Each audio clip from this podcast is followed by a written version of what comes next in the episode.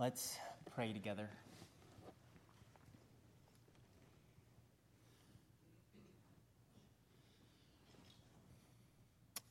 Indeed, we, we do rejoice, O Lord. We, come, we do come with joy and worship because you are good and gracious to us. And so we come as those who bow our hearts and bow our lives before you, saying that this heart and this life is not our own, it's yours. And thank you for the life that you've given through your Son, Jesus Christ. Though you, God, do not need us, you're not ever lonely, you're not deficient in anything. You, in grace and mercy, you sent your Son to save us. And so we thank you, Lord, for you, your goodness and your graciousness that you have showered upon us.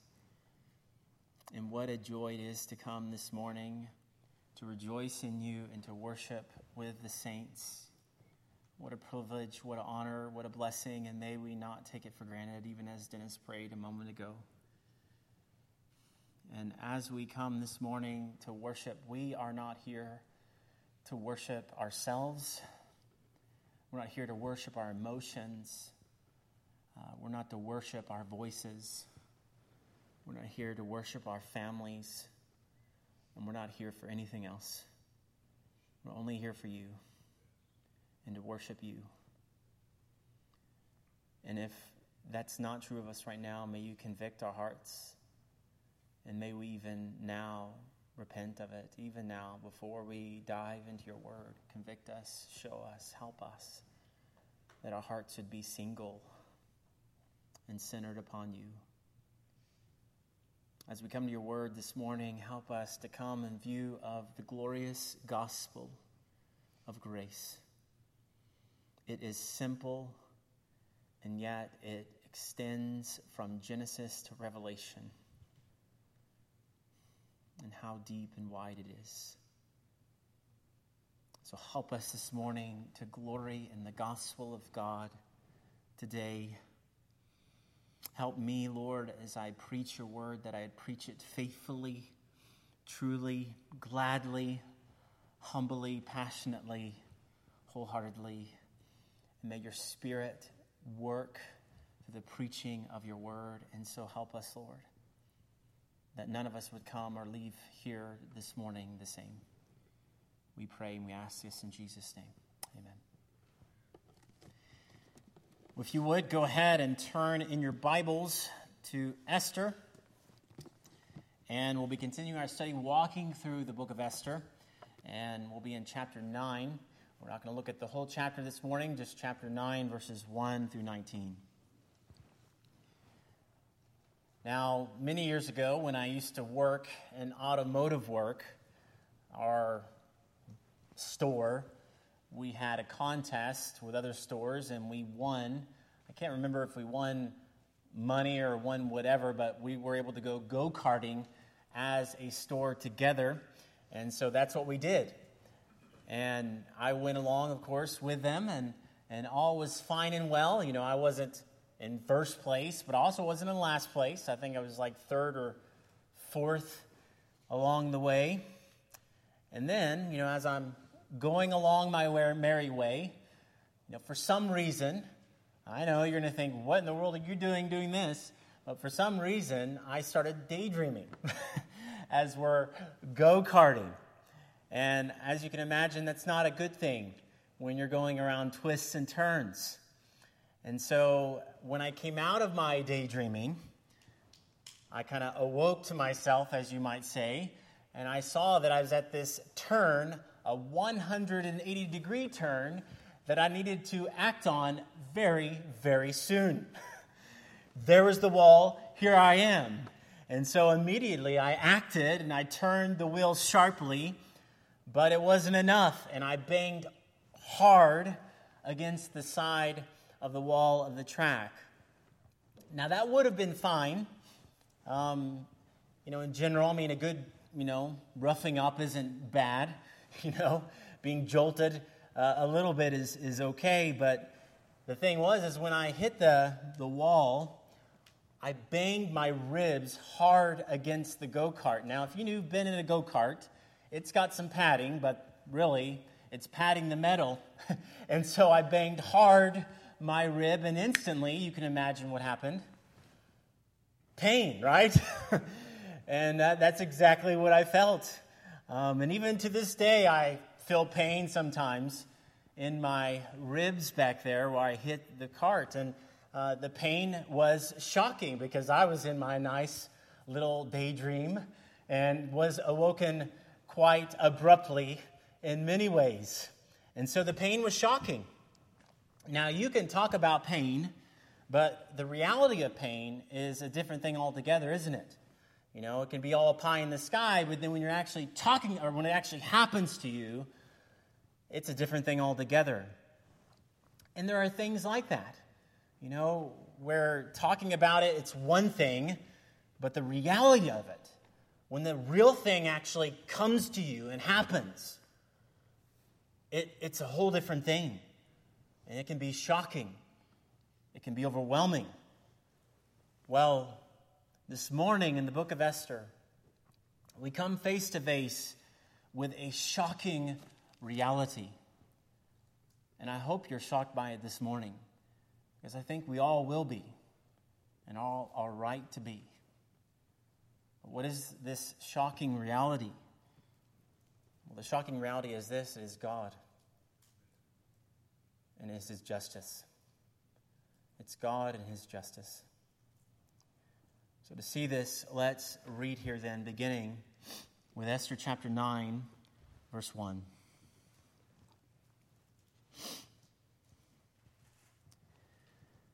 Now, in the twelfth month, which is the month of Adar, on the thirteenth day of the same, when the king's command and edict were about to be carried out, on the very day when the enemies of the Jews hoped to gain the mastery over them, the reverse occurred. The Jews gained mastery over those who hated them.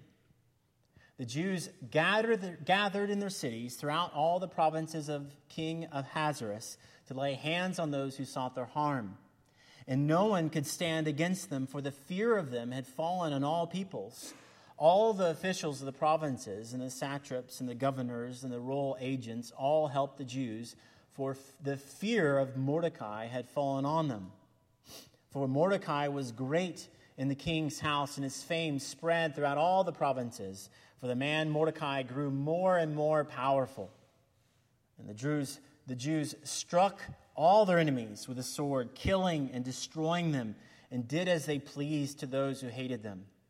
In Susa, the citadel itself, the Jews killed and destroyed 500 men, and also Aspatha and Paratha and Adalia and Aridatha and Parmashta, Mashta and Arisai and Aridai and Vaizatha, the ten sons of Haman, the son of Hamadatha, the enemy of the Jews, but they laid no hand on the plunder. And that very day, the number of those killed in Susa, the citadel, was reported to the king. And the king, he said to Esther, In Susa, the citadel, the Jews have killed and destroyed 500 men, and also the ten sons of Haman. What then have they done in the rest of the king's provinces? Now, what is your wish? It shall be granted you. And what further is your request? It shall be fulfilled. And Esther said, If it please the king, let the Jews who are in Susa be allowed tomorrow also to do according to this day's edict. And let the ten sons of Haman be hanged on the gallows. And so the king commanded this to be done a decree was issued in Susa, and the ten sons of Haman were hanged. The Jews who were in Susa gathered also on the 14th day of the month of Adar, and they killed 300 men in Susa, but they laid no hands on the plunder. Now, the rest of the Jews who were in the king's provinces also gathered to defend their lives and got relief from their enemies and killed 75,000 of those who hated them, but they laid no hands on the plunder. This was on the 13th day of the month of Adar. On the 14th day, they rested and made that a day of feasting and gladness. But the Jews who were in Susa gathered on the 13th day, on the 14th, and rested on the 15th day, making that a day of feasting and gladness. Therefore, the Jews of the villages who live in the rural towns hold the 14th day of the month of Adar as a day of gladness and feasting, as a holiday, and as a day on which they send gifts of food to one another.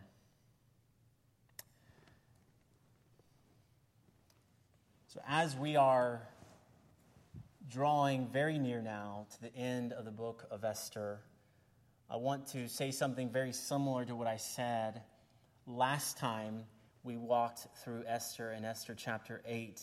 As, we, as I said a few weeks ago, as we are drawing near to the end of this book and to the end of Esther, we're getting to these parts of Esther that I think that probably most of you, if not all of you are rather unacquainted with. Because these are not the kind of the key areas that we kind of focus in on and we know well within the book of Esther. They're not things that we often consider and ponder and think upon, but this is why I am so thankful for expositional preaching. It not only challenges me, it challenges all of us that we would hear the whole counsel of the Word of God and not just hear those climactic moments when the, the, the sea is parted and then we're like, whoa, and we don't hear about all the uh, offerings and sacrifices and chronic, chronicles and names and ages and everything else. We just skip all over that as we preach if we don't preach expositionally. And so I come thankful that we are walking through this book, one chapter and verses at a time. And so we come to consider these verses then. And so the story, it does not end in chapter 7, which is, I think, where most of us kind of end the book of Esther, is in chapter 7. So Haman was hanged there. And we might think if you ended there that all was well. Well, if you remember from last time, you know very well that all was not well. yes, Haman was gone, but the story is not over. There's still the biggest problem to be dealt with. The fatal edict to put to death all the Jews was still in action. It had not ended. It was going to happen. All the Jews were going to be killed still, even though Haman was hanged. But then, as we saw last time in chapter 8, what happened?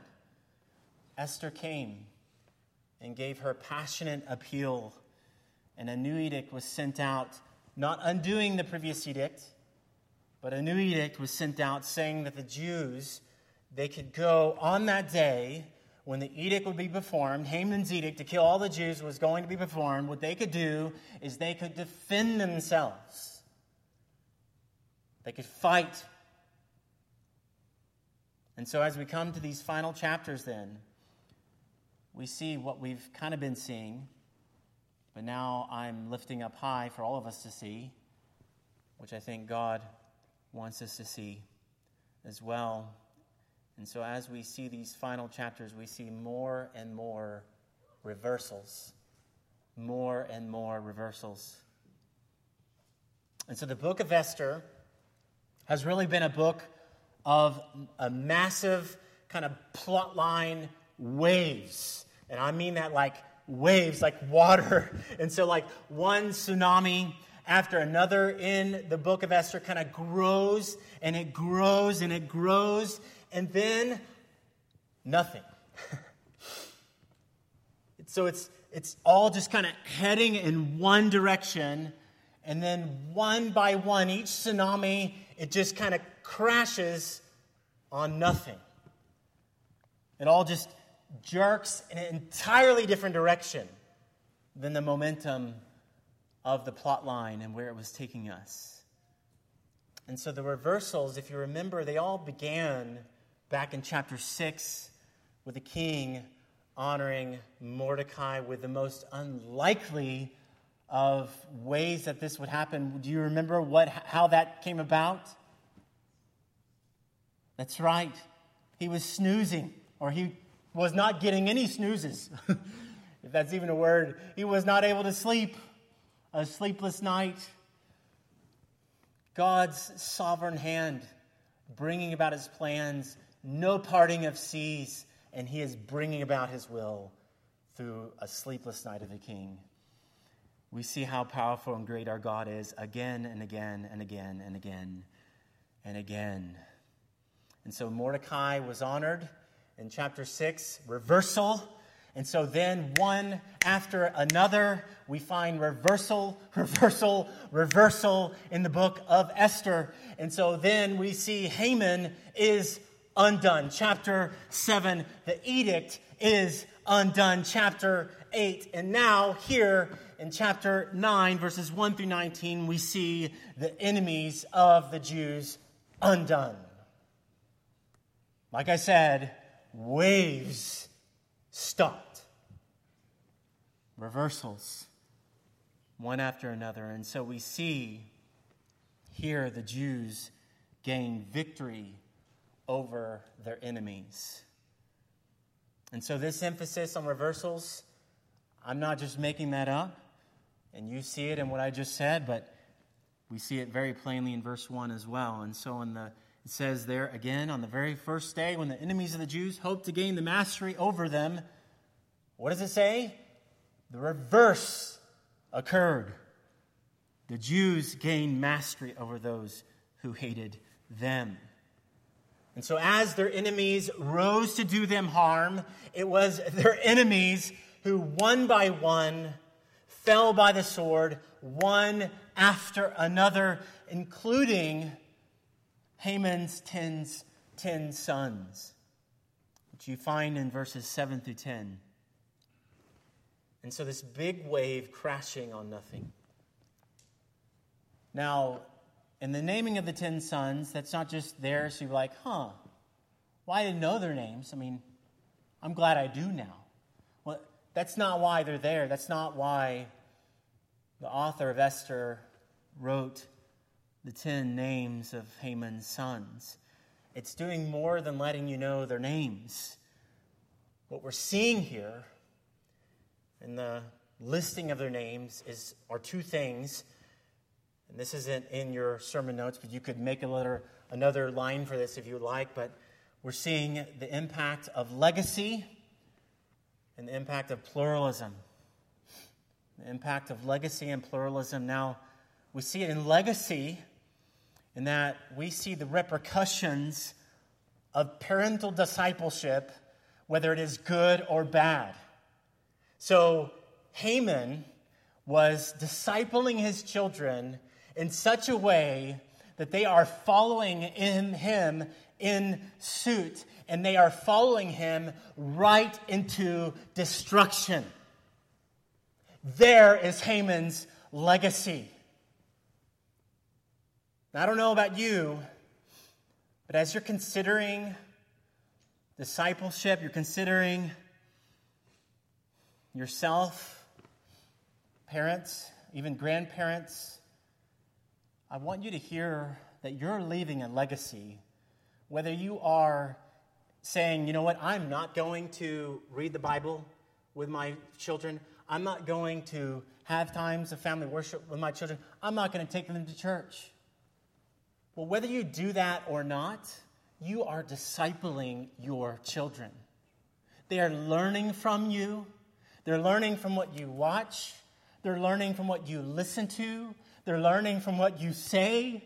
They're learning from what you do, how you treat that waitress or waiter. Oh, that's how I need to treat a waiter or waitress. How you, what you read, what you don't read. They're learning from you. And so your children will follow you, whether they think so or not. And so, as the saying goes, as father or mother, so son or daughter. And so we see the legacy that Haman left for his children. They thought, oh, how we'll follow our dad and we'll follow him even into destruction and rebellion against the living God. And so let me ask you, as you see these names, and you hear this, you see this legacy that Haman left, let me ask you, what legacy are you leaving with your children or your grandchildren? And I mean that. Please consider what legacy you're leaving with your children or grandchildren. And grandparents, you can read the Word of God with your grandchildren. You can do family worship with your grandchildren. And so, how are you doing that? Where are you doing that? How are you aiming to point them to Christ and to God and to the joy that never ceases to satisfy? Are you discipling your children to be passionate about God or about so many other things? And so, legacy, and then we see also with the listing of Haman's children's names, pluralism. So, pluralism in, in that their names were likely reflective of the plurality of gods that were worshiped in Persia, which is again discipleship, right? I mean, Haman, he names his children after various gods and various portions of God's names within Persia. I mean, that's saying something. And so it's also saying something as well that with the falling of Haman's sons, what we're seeing is something akin to the book of Exodus. And what do we see there? Plague after plague, and the various gods of Egypt are being laid low, and God is delivering his people. Well, here we are seeing the various gods laid low, and God is delivering his people. That's what's being lifted up. That's what's being declared here. You see what God is doing again. He is doing what he said he would do. He's being faithful. He's being good and the gracious God. He is. And so all of this comes in fulfillment of God's word. Now, it's no fancy biblical maneuvering or some, you know, preacher magic trick to make an appropriate connection here to 1 Samuel 15. Why? Because there is a connection here to 1 Samuel 15. and you may not made that connection, but let me show you. So in 1 Samuel 15, if you don't know what's going on in that chapter, the king, King Saul, he disobeys God. And he disobeys God's word. And what does he do? He lets King Agag live when God said, No, no, you are to put him to death. And he didn't just disobey in that way, but he disobeyed in taking the plunder of the Amalekites as well. And so Samuel, he goes to King Saul, and he says in 1 Samuel 15, 18 through 19, and the Lord sent you on a mission and said, Go, devote to destruction the sinners, the Amalekites, and fight against them until they are consumed. Why then did you not obey the voice of the Lord? Why did you pounce on the spoil? You could put a slash there, plunder, and do what was evil in the sight of the Lord.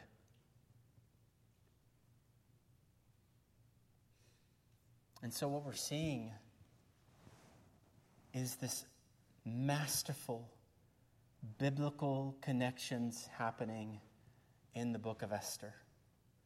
We're seeing Haman, the Agagite, King Agag, the Amalekites, related to them, sinners, rebellion, uh, rebellious against God. And then we're seeing Mordecai.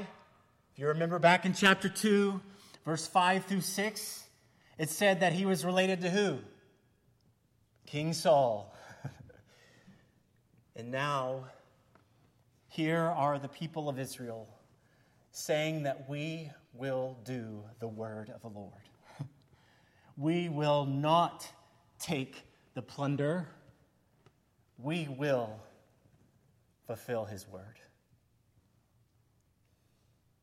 And so they would not fail to do all of God's word here. And so, where we might call it redundant, when you see something repeated in Scripture, you need to be like, what's going on? Why is that repeated again and again and again? And what do I mean?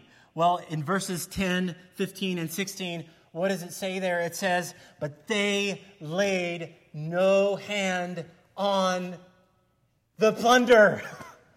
Connection, 1 Samuel 15. It's emphasizing the Jews are not doing as Saul did. It's emphasizing they are following the Lord. It's emphasizing even Exodus 17 16, which says, The Lord will have war with Amalek from generation to generation, which is exactly what we're seeing here in Esther.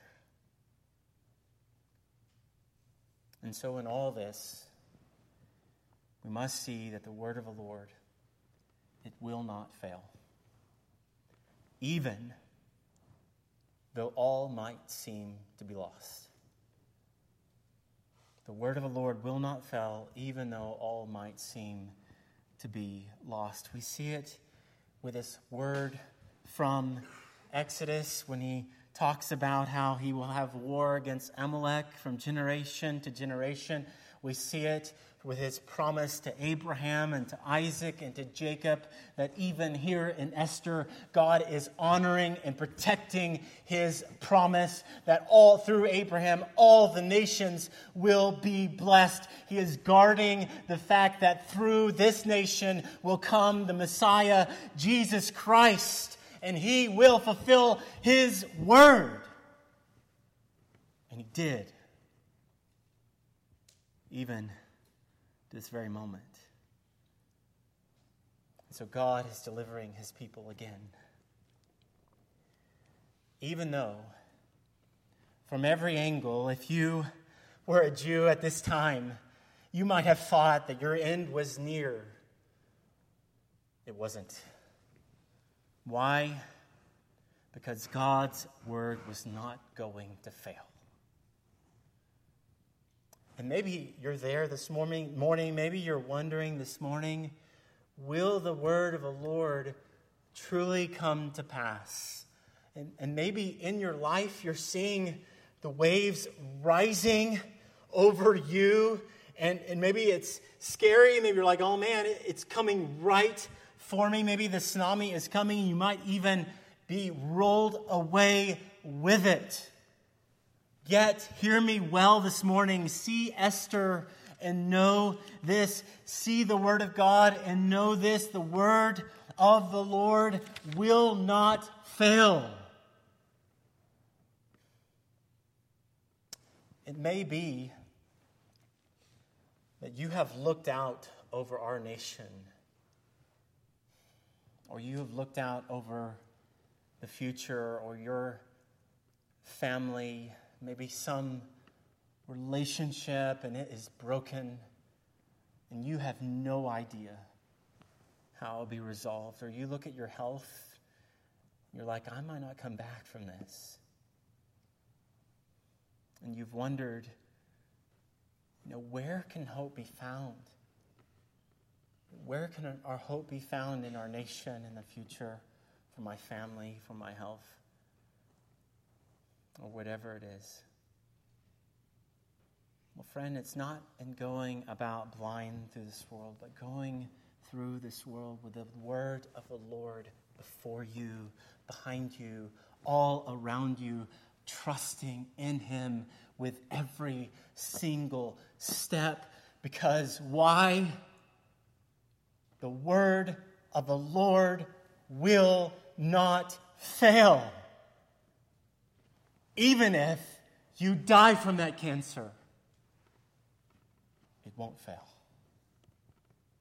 You can trust Him because He is faithful and He never fails. He has never lied, and He always does what He says He's going to do. And so we must see the word of the Lord will not fail, even when the waves are great.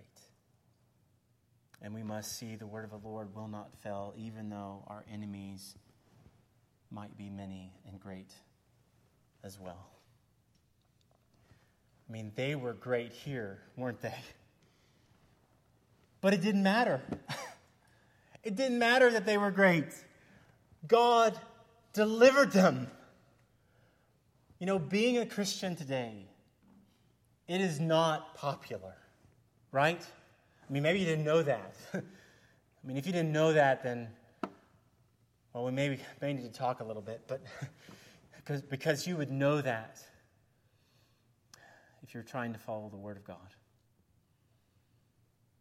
And so, at least being a Christian in the biblical sense is not popular. So, I'm not talking here about like fluffy Christianity, you know, that gives up the Word without thinking twice, you know, that even blink and they give up the Word of God. I'm talking about those who want to follow the Lord, imperfections and all, Lord, here I am. I'm following you. I'm following your word. I want to do your will. I live to please you. Even though I sin, even though I struggle with this heart of mine, even though I always treat people the way I should, I'm going to follow you. Sins and struggles and all. Why? Because Christ is my hope. He is the one who's redeemed me. All my sins are forgiven through him. And in Christ, I live and breathe and do all I do.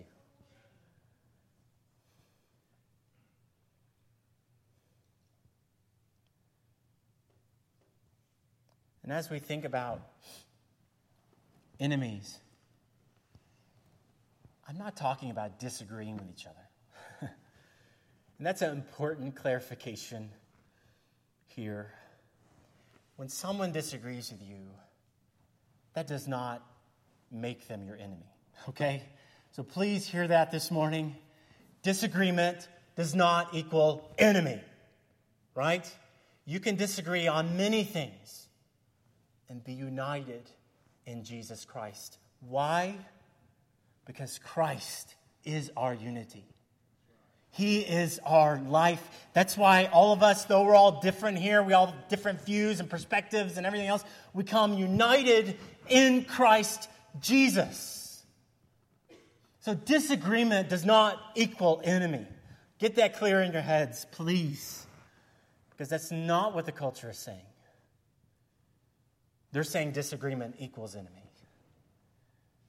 An enemy is someone who opposes, it implies opposition, ill will, hatred, a desire to harm you, very really, truly, physically or verbally. They do not intend good for you.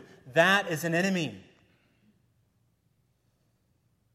And though your enemies may be many and great, let me urge you this morning do not look at them and let that, as you look at the culture, as you look at the world and you see everyone saying this, saying that, oh yeah, the culture is saying this, so maybe we should adjust a little bit and just kind of give in to LGBTQ or homosexual marriage or whatever else it is. Well, friend, that is not where your eyes are to be. Don't look at them and let that determine your faithfulness.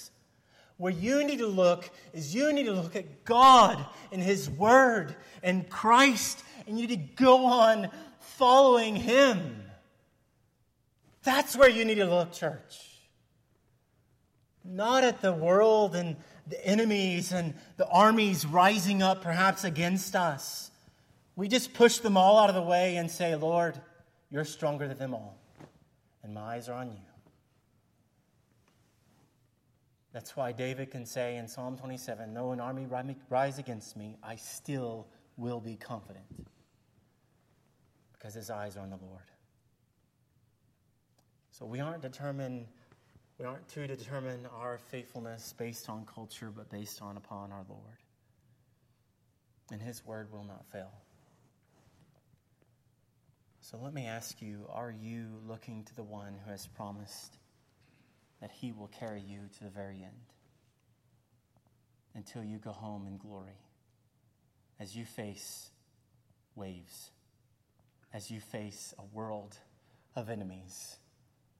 Are you looking to him who promised that he will carry you until the very end and no one will snatch you out of his hand?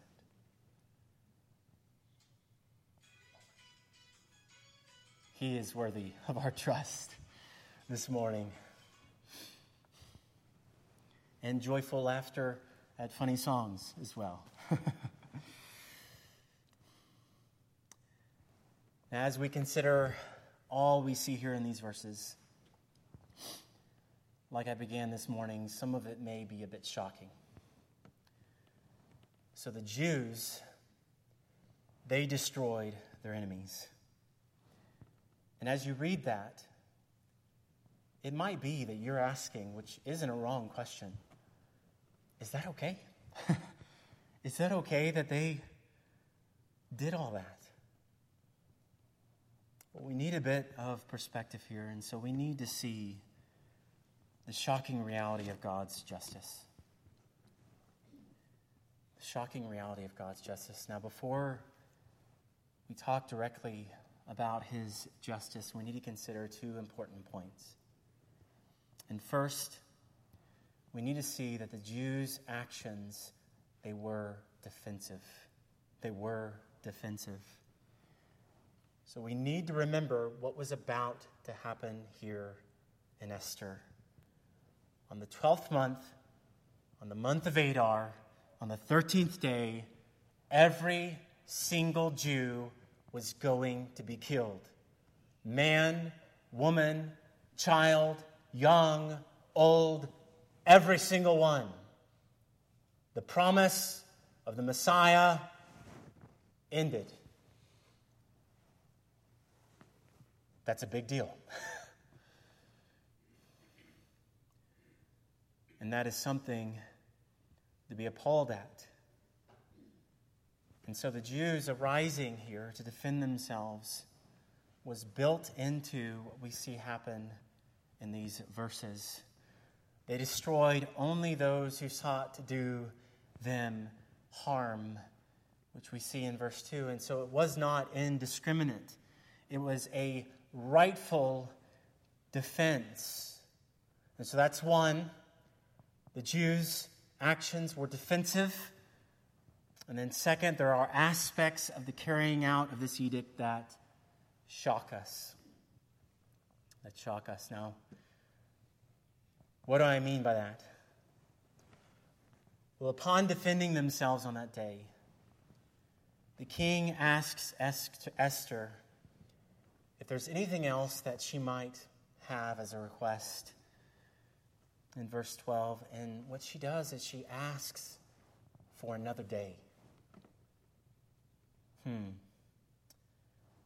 Now, that right there may sound odd to us if you just think about it a little bit here. And so, so far, could it be that we have been kind of seeing and interacting with good Esther, and now at this point, we encounter bad Esther, you know, vengeful Esther.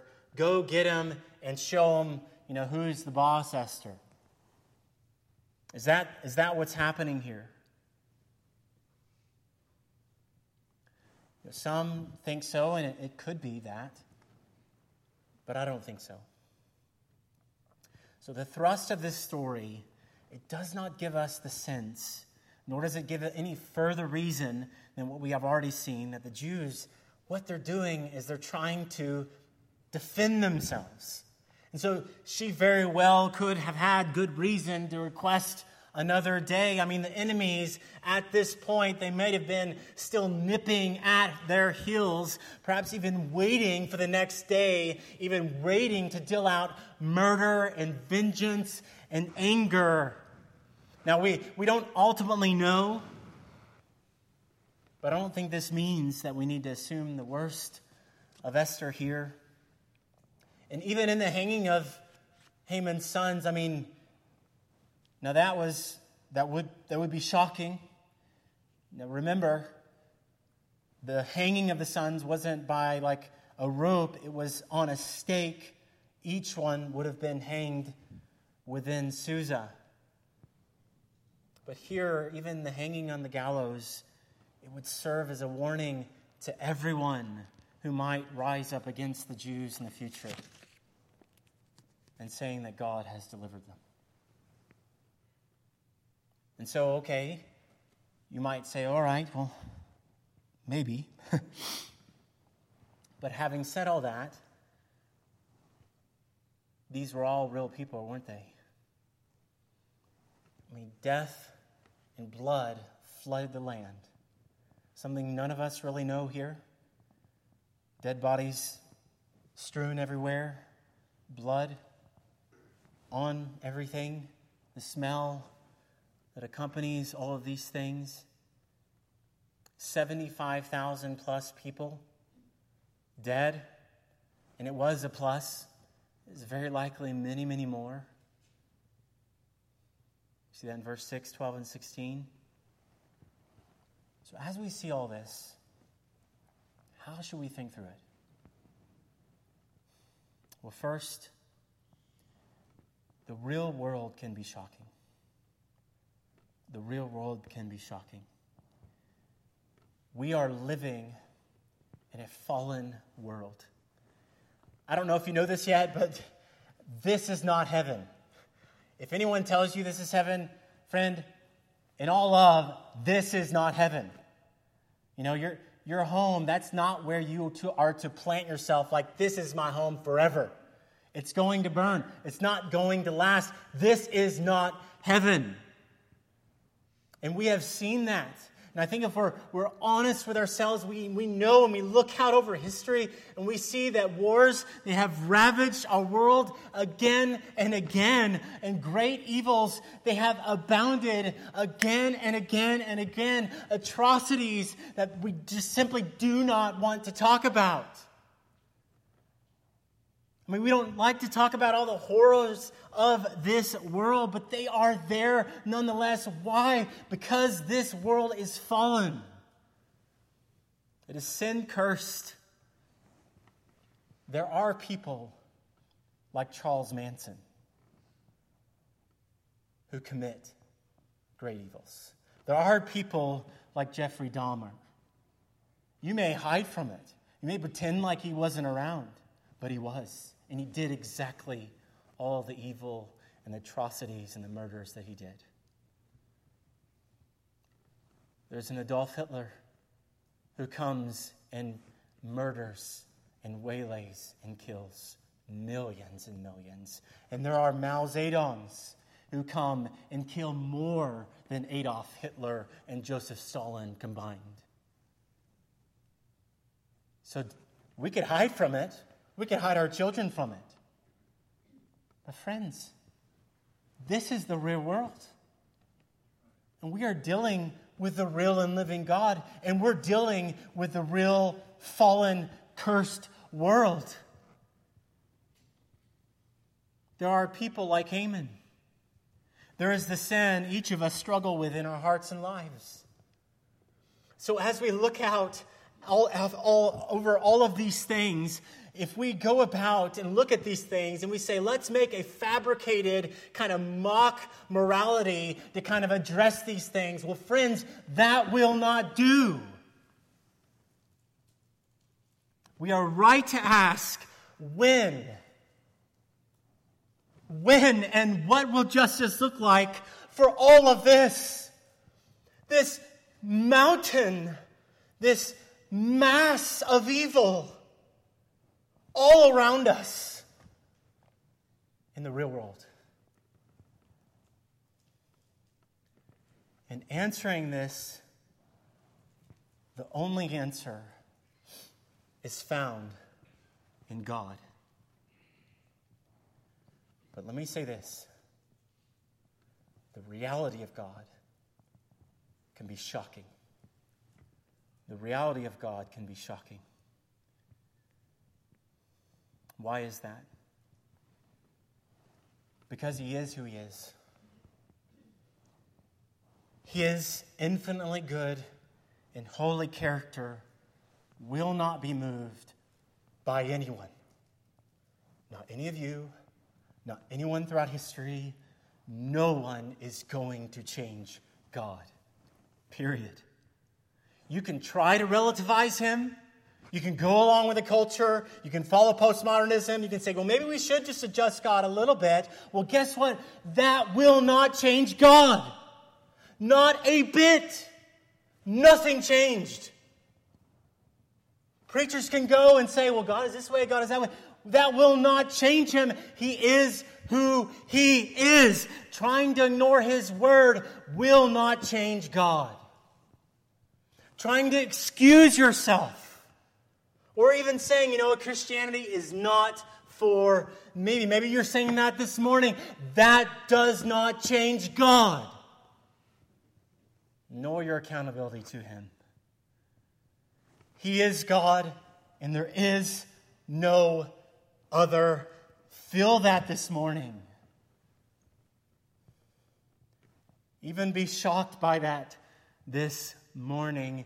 He is unchanging, as he says in Malachi, For I, the Lord, do not change. Or as James says, every good and perfect gift is from above, coming down from the Father of lights, with whom there is no variation or shadow due to change. He does not change. And this is also true of his justice. Now, when I say that, a bit of trembling need to, needs to enter the room. Because his justice has a finality to it, and it's coming. Now, lest we forget, you want to know, you think, oh, well, the New Testament, I mean, God is a God of love. Yes. Romans 1 his wrath is revealed against all ungodliness and unrighteousness of men. Right now. In Revelation, what do you see? What you see is, yes, the glory, the consummation of the kingdom for the saints, but you see the justice of God and the wrath of God being poured out upon all who have rebelled and rejected him. That's justice. And it's coming. And it will look like something like we see here in Esther. That's justice. And it's right. As R.C. Sproul, he said, no matter how much injustice I have suffered from the hands of other people, I have never suffered the slightest injustice from the hand of God. Never. Never. So, as we see God's justice in Esther here, and even throughout Scripture, you and I need to say, there is no injustice here from God. And as you face life, you face cancer, you face the fallen world, you can say with confidence, I have never faced injustice from God, not even once, because you haven't.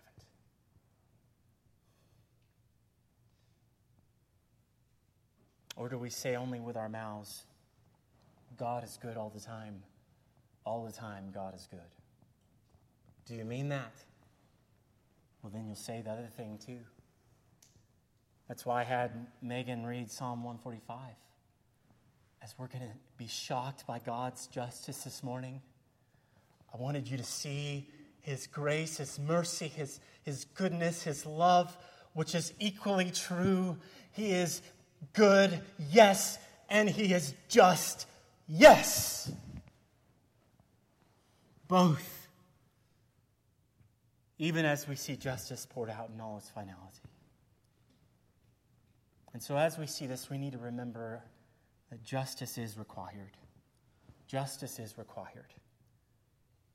You know, as you read the accounts like this in the Bible, we must take ourselves out of the context here and now and ask would it change if you, if you take yourself out of our world right now and you put yourself and you're standing right before the holy and living God? How would that change your perspective?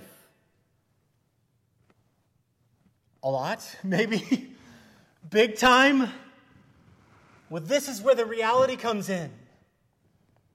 This is where we see and we know in a very basic way that justice is required. Because you know this personally. You know this personally. You know that justice is required. I mean, you get it easy enough when someone wrongs you, right? I mean, right then and there. I mean, how quickly, when you feel slighted or offended, you're like, man, they need to get paid back for that, you know? I want some justice here. You know, that's not fair. And we know this in wrongs done to us, or even when we look at cases like Charles Manson or Hitler and others, we, we say, we need justice here. I mean, this something needs to happen. A slap on the wrist is simply not enough. Even if they are put to death, executed, it feels not enough for the evils and atrocities they have done. You see, you and I know that justice is needed. And so, as we read all this, we must come to terms with the reality of God and his perfect character. God has no flaws, no imperfections, and not even a hint of error in judgment ever. And this flies in the face of the air we breathe. We live in a culture that relativizes life, and we are not to follow.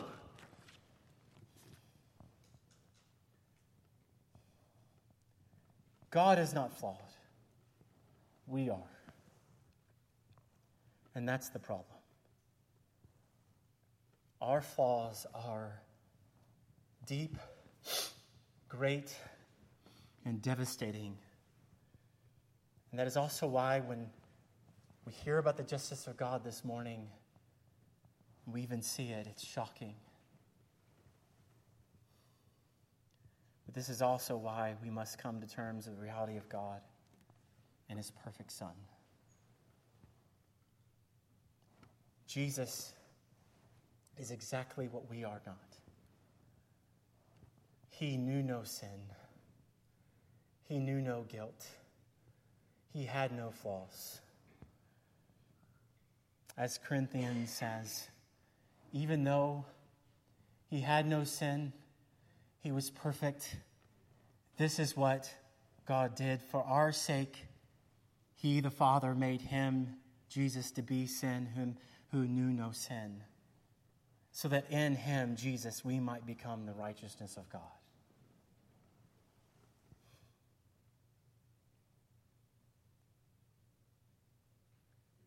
Incredible. Grace. And this is what Jesus may be to you this morning. You see, justice is coming. And either that justice, it will be satisfied in the cross of Jesus Christ, or it will be satisfied in the full weight of all your wrongs against God being poured out upon you. And so, as we read of these things in Esther and the reality of God in His justice, it may well be shocking, and I hope it is, because God is shocking in many ways. He is overwhelming in many ways. This is why Isaiah is overwhelmed in Isaiah 6. He is God. And his justice will be poured out, but that is no blight upon him it's a blight upon us. And so the answer is not for us to relativize God, nor to fit him into our culture, nor to form and to shape him into our liking. Instead, our response is to be one of resolution this morning. As you come and you hear of the real and the living God, your response is to be one of humbling, one of hands open, one of worship, one of faith, one of rest, and one of trust in Him. And so may we, may you this morning unabashedly come to terms with the reality of God. And as we have this morning, may we behold and bow before the real and the only God. So may we do that as we pray. O oh Lord, we are overwhelmed by you. In your reality, we, we are not worshiping a God that we have made. You are God. And this morning we just come and we bow ourselves before you, and it may mean that you're calling us to repent of fabricating you or even fleeing from you and your words, saying that we'll just follow the culture. Not believing your word, a lack of faith, a lack of trust, a lack of willingness to follow Christ. Help us, Lord, to repent of that this morning. Or it may be that there's someone here who hears all this and they're rightly overwhelmed and shocked by the reality of God and your justice. But they see that Christ is the answer. That he died and was buried and rose again for them. And so we pray for that person that they would look to Christ by faith, repent and believe the one and only gospel, and be saved this morning. So be with us as we respond your word, as we obey and behold and bow before you, the real and the living God. In Jesus' name.